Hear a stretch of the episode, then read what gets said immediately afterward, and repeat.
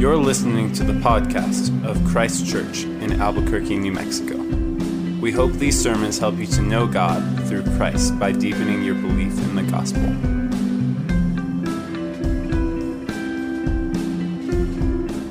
Tonight's reading comes from Luke chapter 4, verses 1 through 13.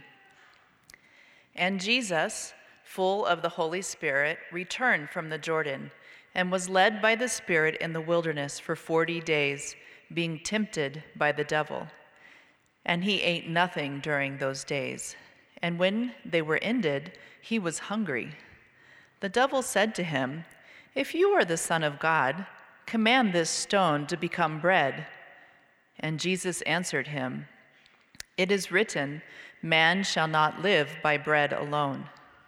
And the devil took him up and showed him all the kingdoms of the world in a moment of time, and said to him, To you I will give all this authority and their glory, for it has been delivered to me, and I give it to whom I will.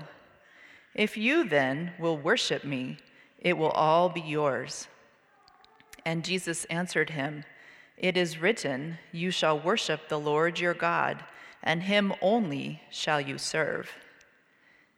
And he took him to Jerusalem and set him on the pinnacle of the temple and said to him, If you are the Son of God, throw yourself down from here, for it is written, He will command His angels concerning you to guard you, and on their hands they will bear you up, lest you strike your foot against a stone. And Jesus answered him, it is said, You shall not put the Lord your God to the test. And when the devil had ended every temptation, he departed from him until an opportune time. This is the word of the Lord. Pray.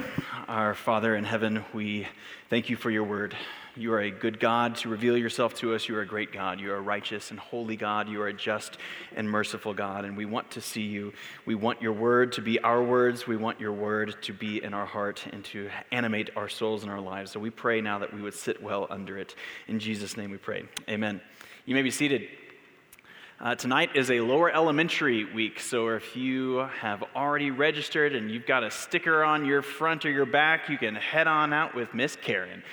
What a great time you guys are going to have. Uh, hey there, everyone. If I haven't met you, uh, my name is Nathan, and I would love to meet you after this service. Uh, there will be several of us up here at the front, and I would love it if you came and said hello and uh, we just got to know each other uh, just a bit. Uh, I know many of you are better and more organized uh, in just remembering things than I am. If I don't respond to an email right away, I like have to label it and move it so that I will remember to respond to it later, or else it will be forgotten for all time. Uh, I ha- absolutely have to set calendar, calendar or appointment uh, reminders, or else I will stand you up. Uh, one of the greatest advancements in human history happened last year when Apple uh, let you start making text messages unread again by bringing the blue dot back to existence.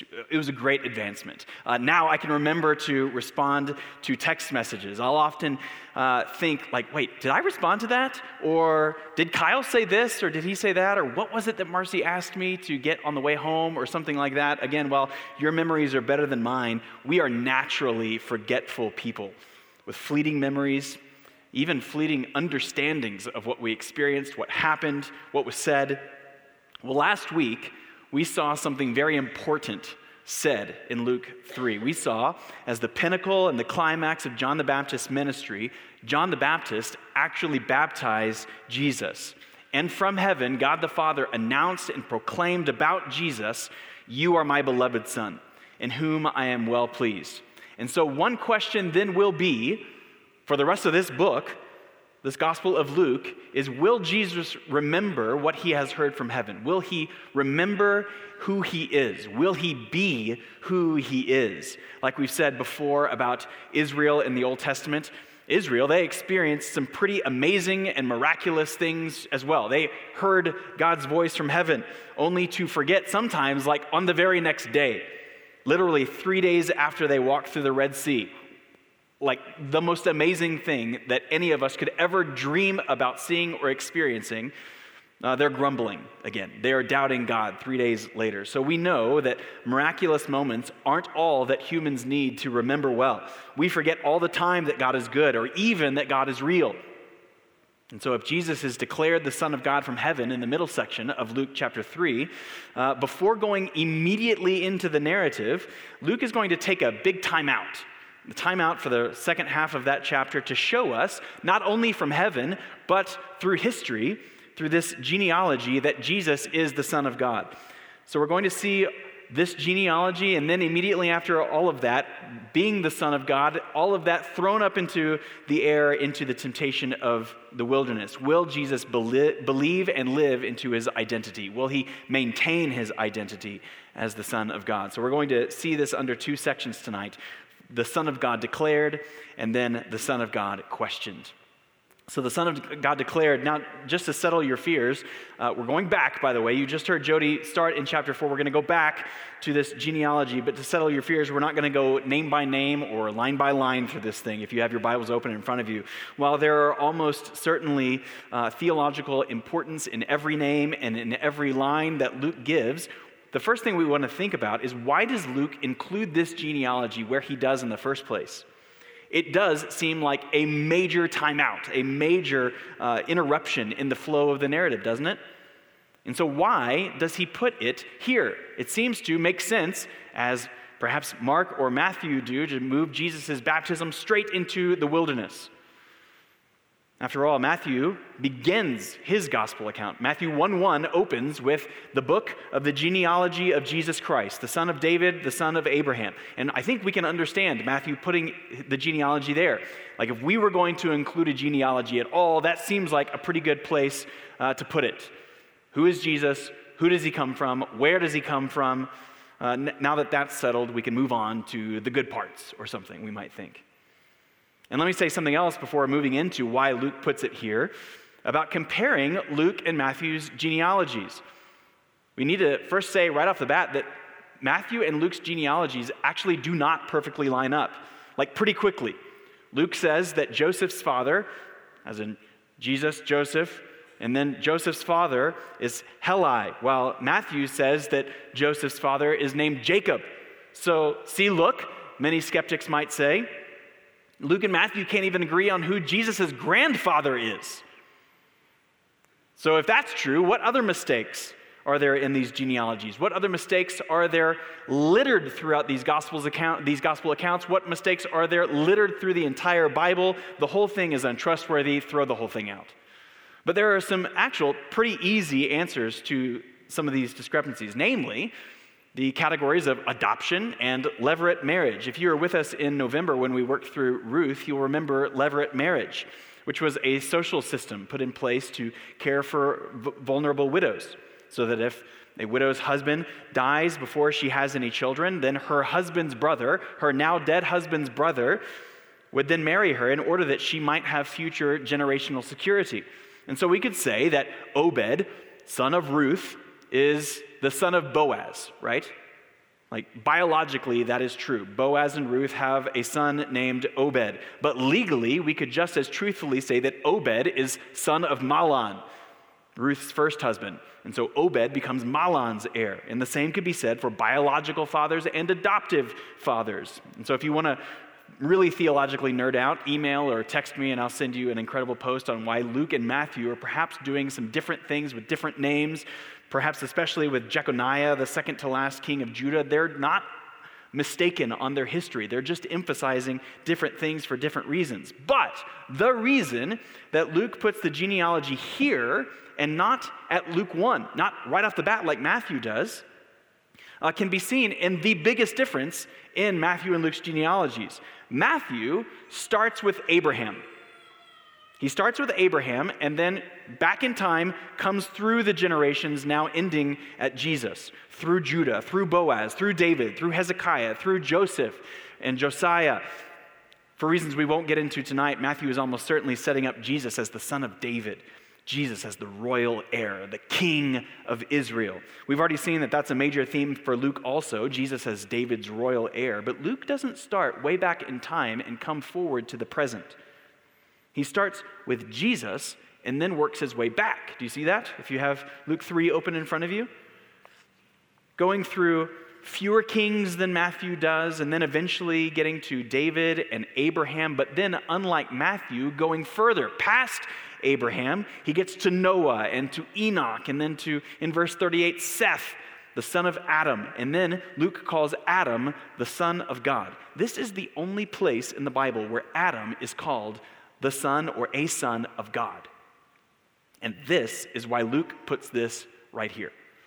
Just as Adam is born of God by a miraculous birth, that he might live in perfect communion with God, in knowledge, in love, in trust, in perfect worship of God, as God's sub ruling king, Adam now reigning and ruling over creation in its intended state. Now, Luke, having told us about where Jesus comes from, having now been baptized in the Jordan River, now Luke is beginning his work of portraying Jesus as the second Adam, born of God by a miraculous birth, that he might live in perfect communion with God, in knowledge, in love, in trust, in perfect worship of God, as God's sub ruling king, reigning and ruling over creation in its intended state. There's a sense in which Luke could have made a similar family tree for every human being who ever lived, right? He could have just grabbed any human alive at the time, just as we could, and go through the generations and ultimately find our ways back to Adam. If all humans come from Adam, then there is a sense in which this genealogy of Jesus is not special, is not unique. But by flipping it upside down and starting in the present, Luke is putting Jesus actually as the fountainhead.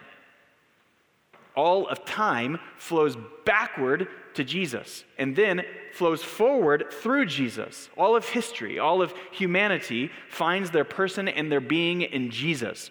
They find all of humanity find their yes and amen in Jesus. Luke is saying that all of history is now swallowed up in this man. This is a big deal. This is an important person. Pay attention. So now that Luke has just hammered home that Jesus is the Son of God, both declared by heaven and then declared through all of history, we're going to see that declaration, Jesus being the Son of God, now thrown into the air and questioned continually and over time, maybe even thrown into jeopardy. So we're going to see Jesus move into the wilderness, and now we'll see the Son of God questioned. If Jesus is declared the Son of God, now that declaration is going to be questioned. Verse 1 of chapter 4 And Jesus, full of the Holy Spirit, returned from the Jordan and was led by the Spirit in the wilderness. For 40 days, being tempted by the devil, he ate nothing during those days, and when they were ended, he was hungry. Now, there's a whole lot going on in verse 1.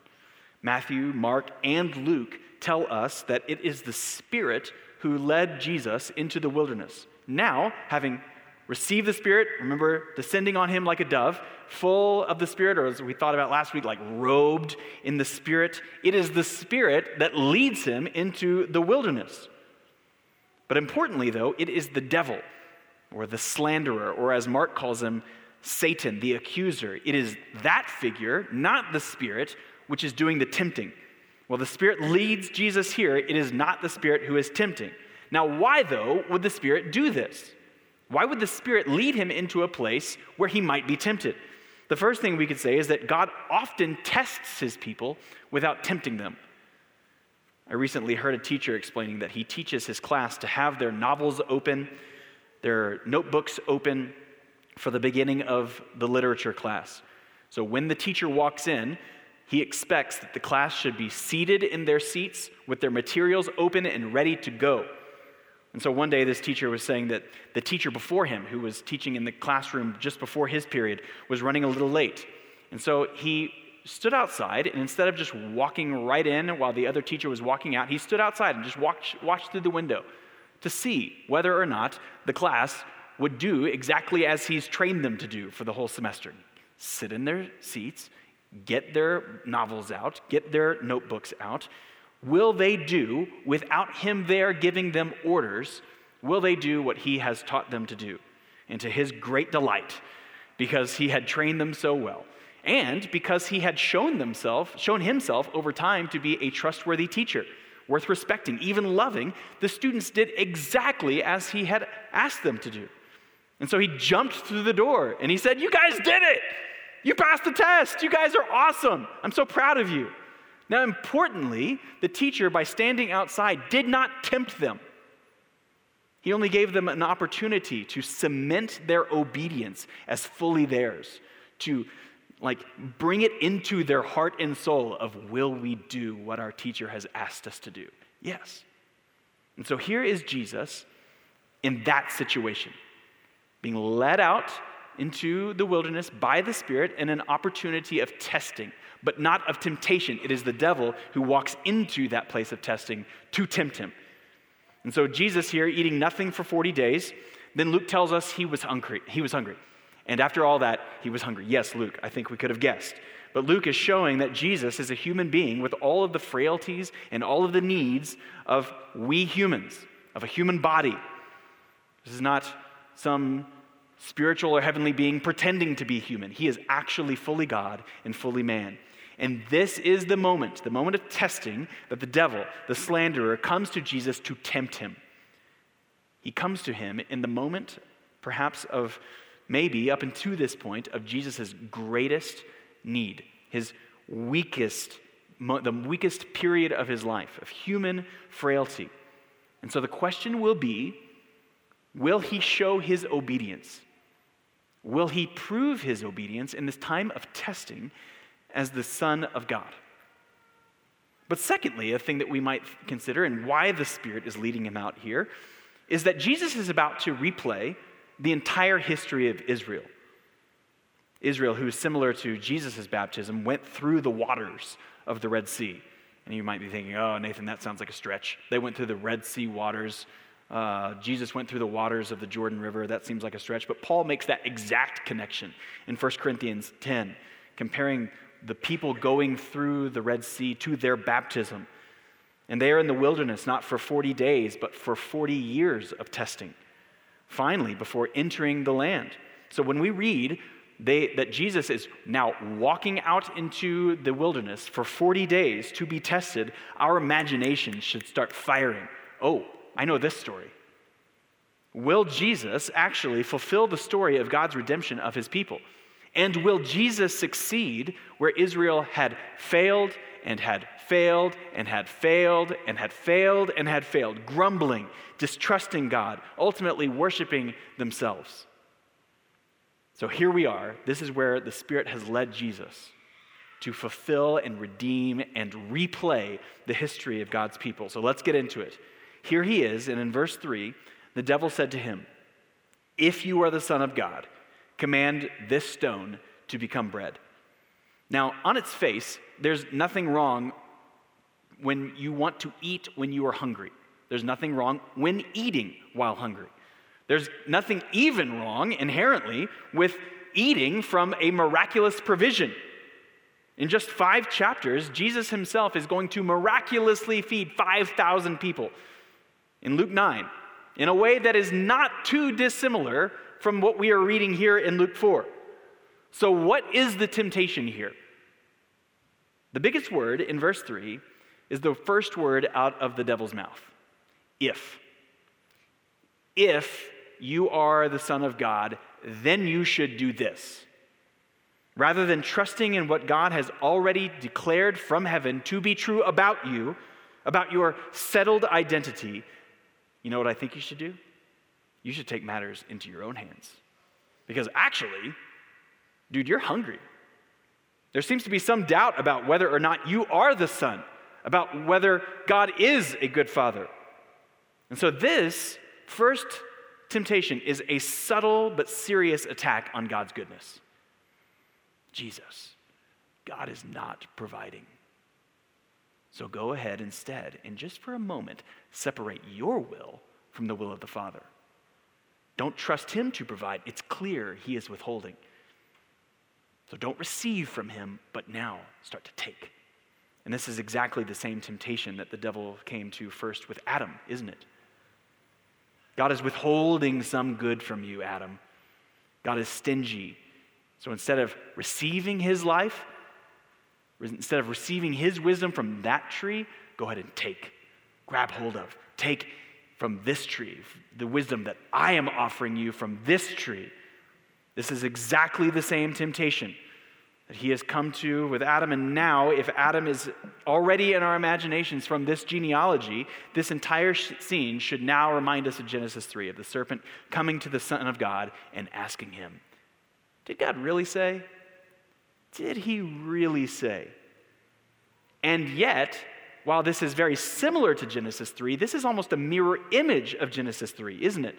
The first Adam found himself in a place of fullness of paradise where God had met his every single need. And yet, Adam, the Son of God, forgets who he is. He disobeys. And yet, here, the second Adam finds himself not in a place of fullness, not in a place of paradise, but he finds himself in a place of barren emptiness where he is weak, where he is hungry, and yet he remembers who he is and he obeys God. He lives as an obedient son because he trusts God as a good father, not to take from in his own timeline according to his own desires, but to receive from God in trust and in gratitude. So again, the issue is not some miracle bread. Satan is not tempting Jesus to be strong and to make something, to, like, to prove himself, to be some awesome superhero or something. He is not tempting him to be strong, he is tempting him to become independent to separate himself from the will of God.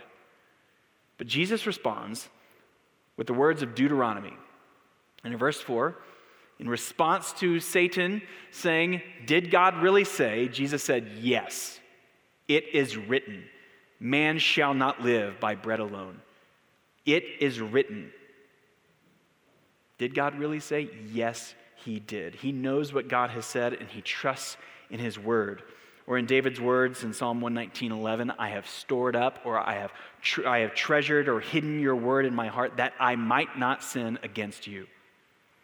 The Word of God was living and active in and through Jesus. And this becomes a model for us in responding to temptation. I've met and I've heard from a couple of you that in the past couple of months of renewed effort towards Scripture memory, your trust in God, your joy in Christ, your confidence and uh, desire to obey God in joy is just steadily and steadily increasing. And of course it would.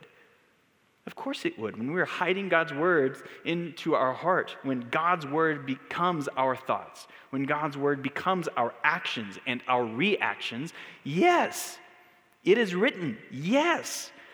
And so Jesus' response to temptation is quick and it is decisive. He does not give temptation the opportunity to like see the pros and cons of both sides, patiently arguing back and forth, but as it's been said, not playing with the idea until it becomes too attractive to resist.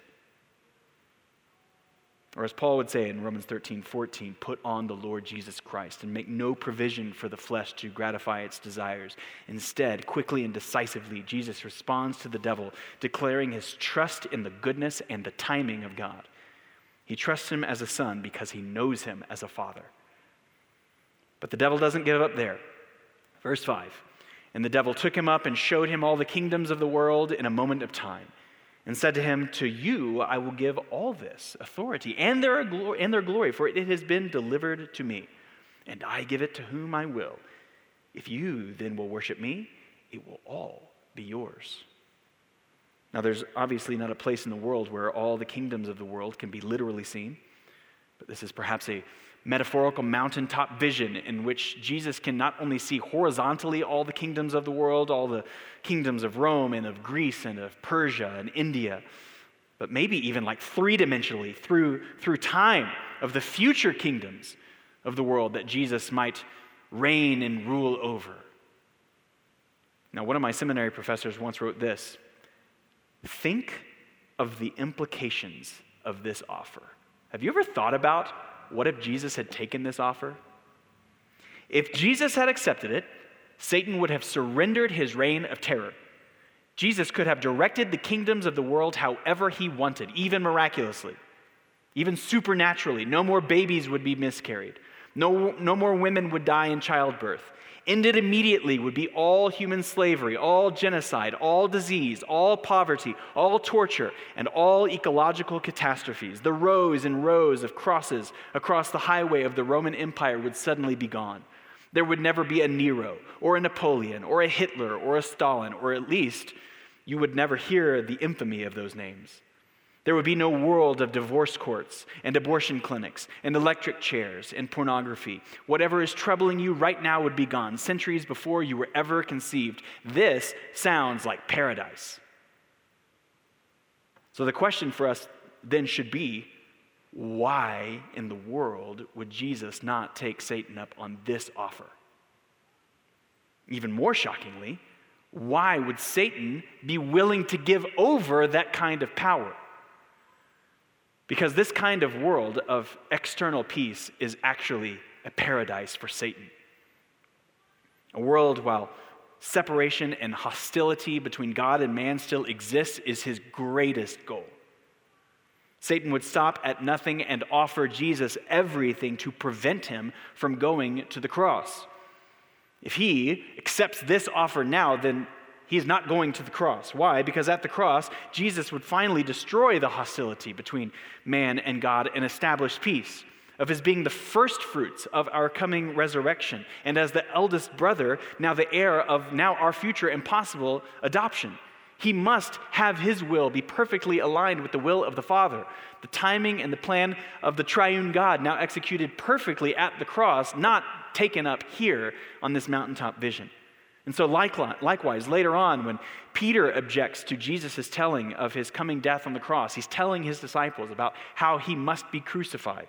And Peter says, No, no, no, this can't be. How does Jesus respond to Peter? He says, Get behind me, Satan. Like one of his best friends in the whole world, he calls Satan the accuser. Essentially, he's telling Peter, Hey, man, I've heard this offer before. You will not prevent my mission of peace and of God's adoption of his future sons and daughters. Without the cross, no one is saved. Now, undoubtedly, political and temporal power are meaningful and in many ways very important. There are intended or unintended consequences of good ideas or bad policies. Many of the things mentioned in that quote that I just read from a second ago, we should actually care very deeply about. We should be about individually and as a church. We'll certainly talk more about this through the second half of Luke 4 and throughout the rest of Luke's gospel. But the gospel, the good news of what Jesus has come to accomplish and what this temptation is actually about, what Satan is actually trying to thwart and disrupt and prevent. The gospel, the good news, is about saving people from their biggest and most eternally deadly problem and enemy. It is about saving sinners from sin, from death, from self worship and to unite them to the triune God. Not to just give them a temporally better and easier life. And so Jesus quickly and decisively again rejects the devil's bargain. A kingdom of potential physical peace, all in exchange for the worship of Satan. Now, instead, Jesus continues to embrace a kingdom of actual spiritual peace in exchange for the worship of God and of God alone. Verse 8 And Jesus answered him, It is written, You shall worship the Lord your God, and him only shall you serve. I will not serve you no matter what is on the other end of that bargain. He connects worshiping God with serving God. Love from the heart that leads to actual actions.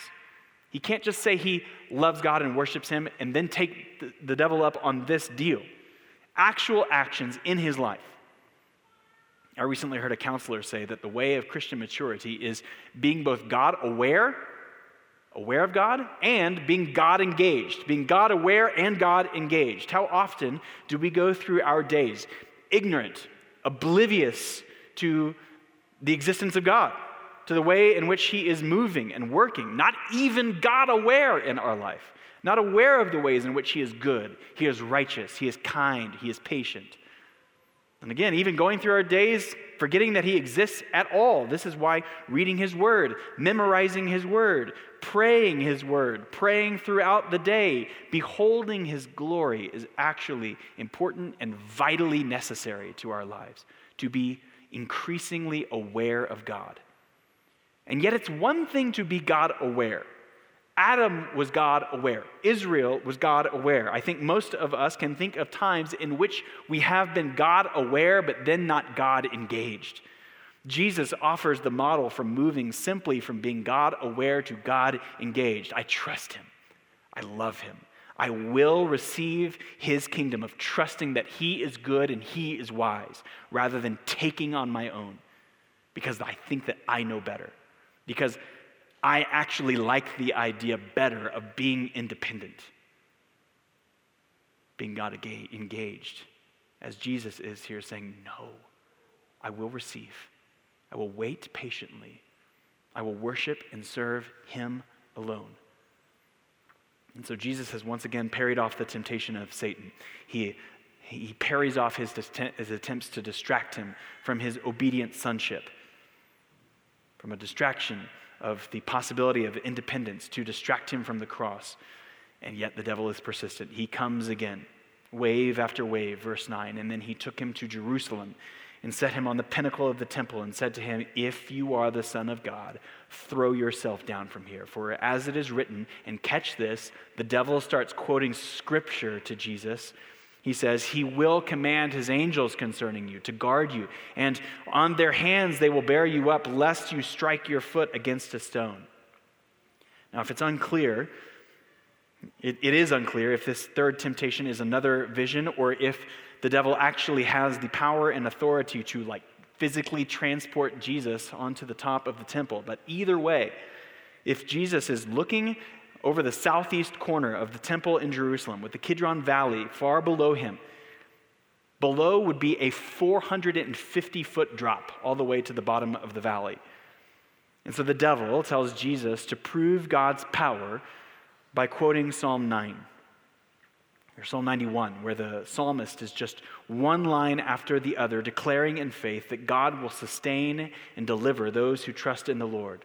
And the deception here of Satan is just sinister. Satan uses even God's perfect and life giving word to tempt Jesus into sin, to tempt him into death.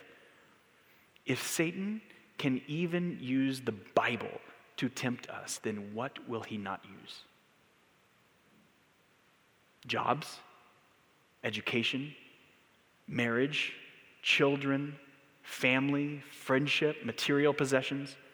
Yes, and all of it, showing good gifts as attractive gods, but then hiding the reality that these gifts, apart from the God who gives, actually lead to death. Grabbing even God's good promises in His Word, lifting them out of context, and then applying them to our lives to tempt us to worship ourselves, to tempt us to worship the gift over the giver. And so, as Jesus overlooks the valley, one commentator says he could have, if he were like us, thought, Father, I do not think that you are taking care of me as a son. So, just to be sure, I'm going to place you in a situation where you must take care of me now and on my terms. Have you ever thought this? Have you ever demanded this of God? God, if you are truly good, then you will give me this. You'll give me this passing grade. You'll give me this job or that promotion. You'll give me this date or that marriage. You'll give me this pregnancy or that clean bill of health. Whatever it may be, making demands of God because we actually do not consider Him to be having our best interests in mind, of our believing that we know better, that we are wise enough to believe that our desires are actually what is best for us, what is best for the world around us. In other words, that we are God, that we are a being of ultimate and omniscient wisdom for our own lives in the world, making demands of Him? Yes, this has been me in my life over and over again, but not Jesus. Verse 12 Jesus answered him, It is said, You shall not put the Lord your God to the test. Jesus quotes from Deuteronomy 6, which in its fuller quote says, You shall not put the Lord your God to the test as you tested him at Massah.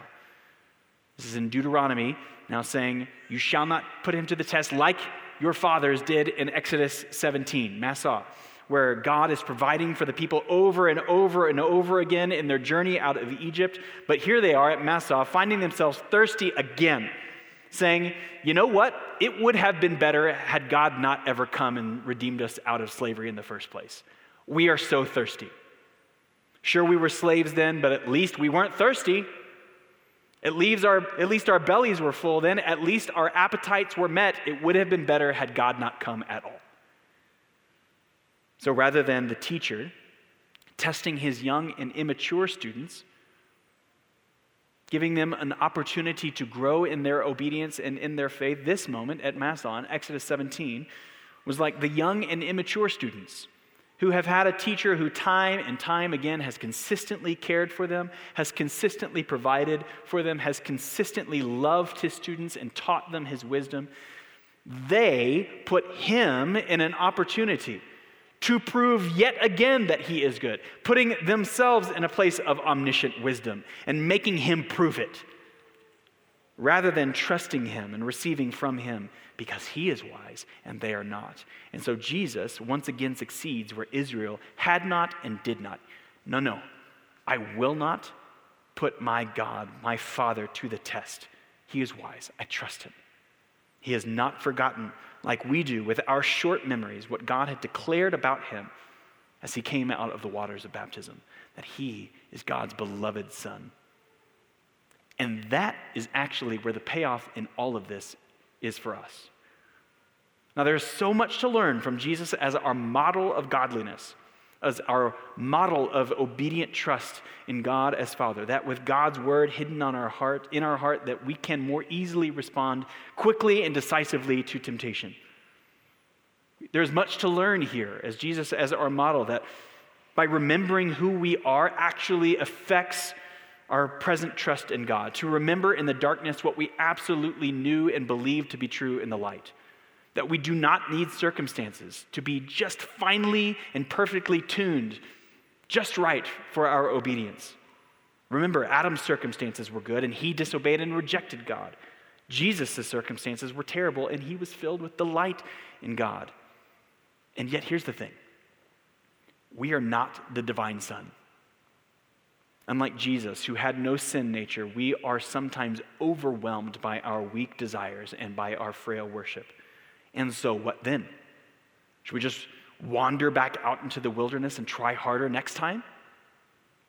I failed this time, but maybe if God tests me again, I can prove it to Him and earn His acceptance. Well, it's true, we should never grow weary in doing good. We are created for godliness and for good works. But this episode of Jesus in the wilderness is to remind us and to assure us that where the first Adam failed in disobedience, bringing us all into his same rejection of God, the second Adam has succeeded. And he is a great high priest. He is one who is able to sympathize with temptation and yet then usher us into his success. Did you catch what Kyle read in our assurance of pardon tonight? We have a great high priest who is able to sympathize with, t- with temptation.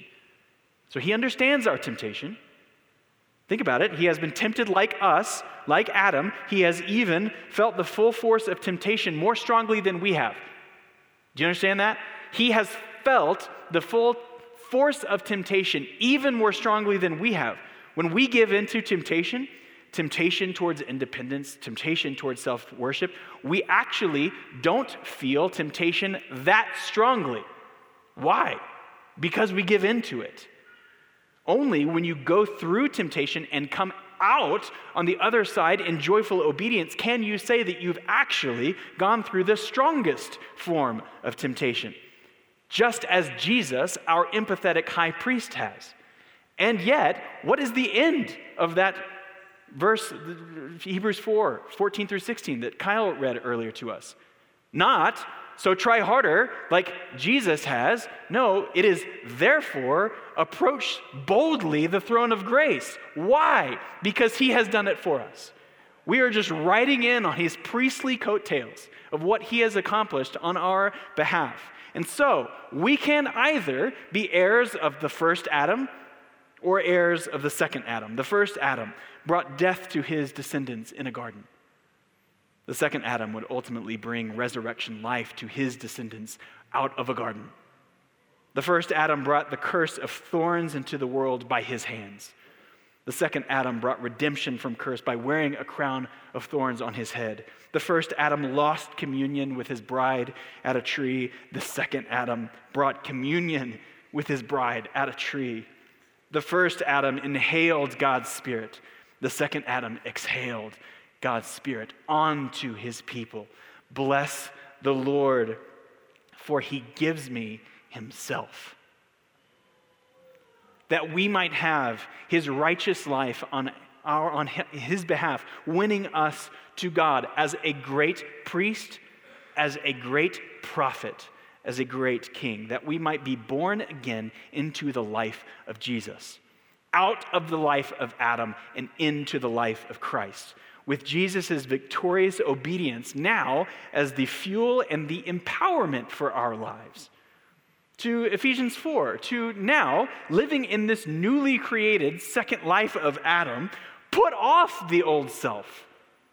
The old self, the life of Adam, of independence and self worship.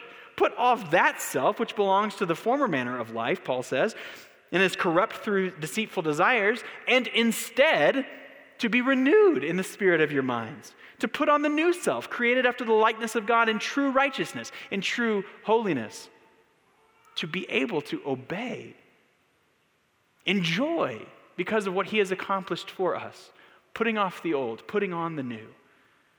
And so this week, we Christians can actually walk out of here in a renewed effort, in a renewed zeal to know God and to walk in obedience. One conclusion should never be Jesus has done all this for us, so now we don't have to do anything. We, our effort doesn't matter. I'm good, I'm forgiven.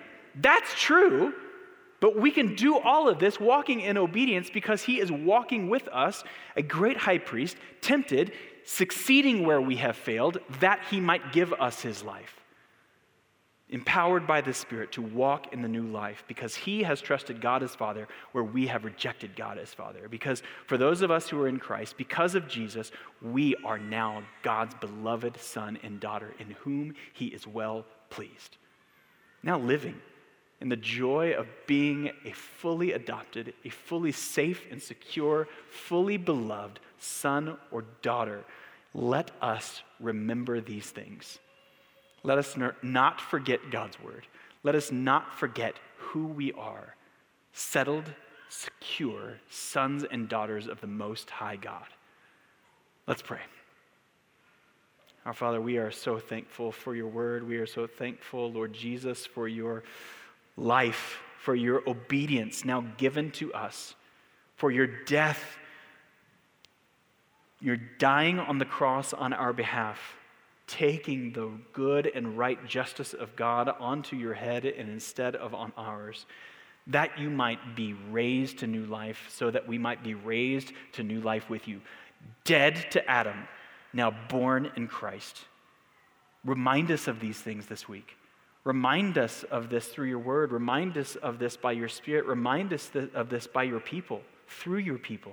Help us to live into the full and settled identity that you have given us in Christ as your sons and daughters. And help us, we pray, might that reality fuel and empower our obedience, our joyful delight in your word, our joyful delight in doing what is pleasing to you for our own joy for the witness of Christ to the people around us, and for the glory of Christ our King, we pray all these things.